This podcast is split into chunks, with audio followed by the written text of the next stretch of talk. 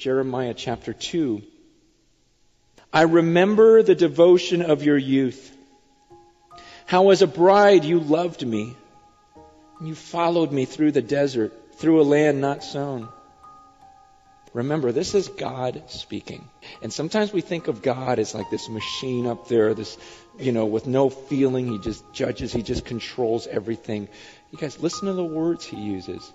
God is speaking to this nation, and he says, I remember how devoted you were to me.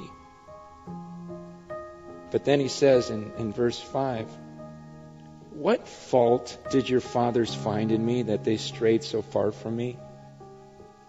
Doesn't that sound like so many of our lives? Where we were so connected with God. God made things so wonderful. And then we run away towards something else. Something else entices us. And God's left there going, what did I do?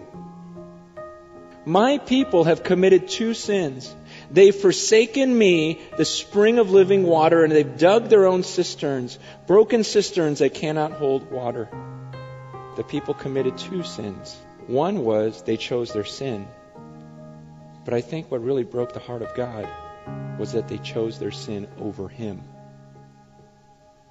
God's going, wait a second. So you left me, the spring of living water, to go do your own thing because you thought maybe you could dig a hole big enough and then fill it up with water so this would be a better supply. He goes, and it's a broken cistern. It doesn't even hold water. That's what temptation is. Things that draw us away from him, things that we choose over a love relationship.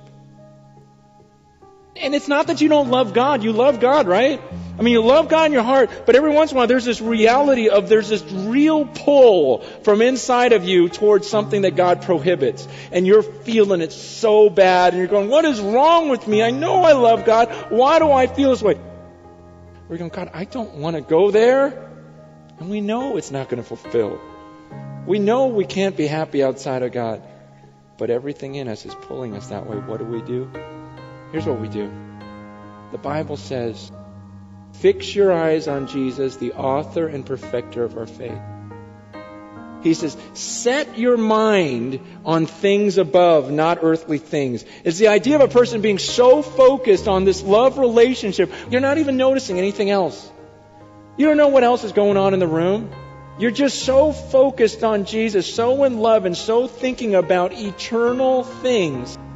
That's the idea. We have to run toward Jesus, the author and perfecter. We have to fix our eyes on him so that all these things are dangling in front of our face, but we don't even notice it.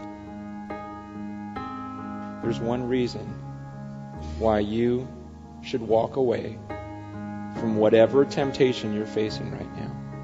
There's just one reason. God is better.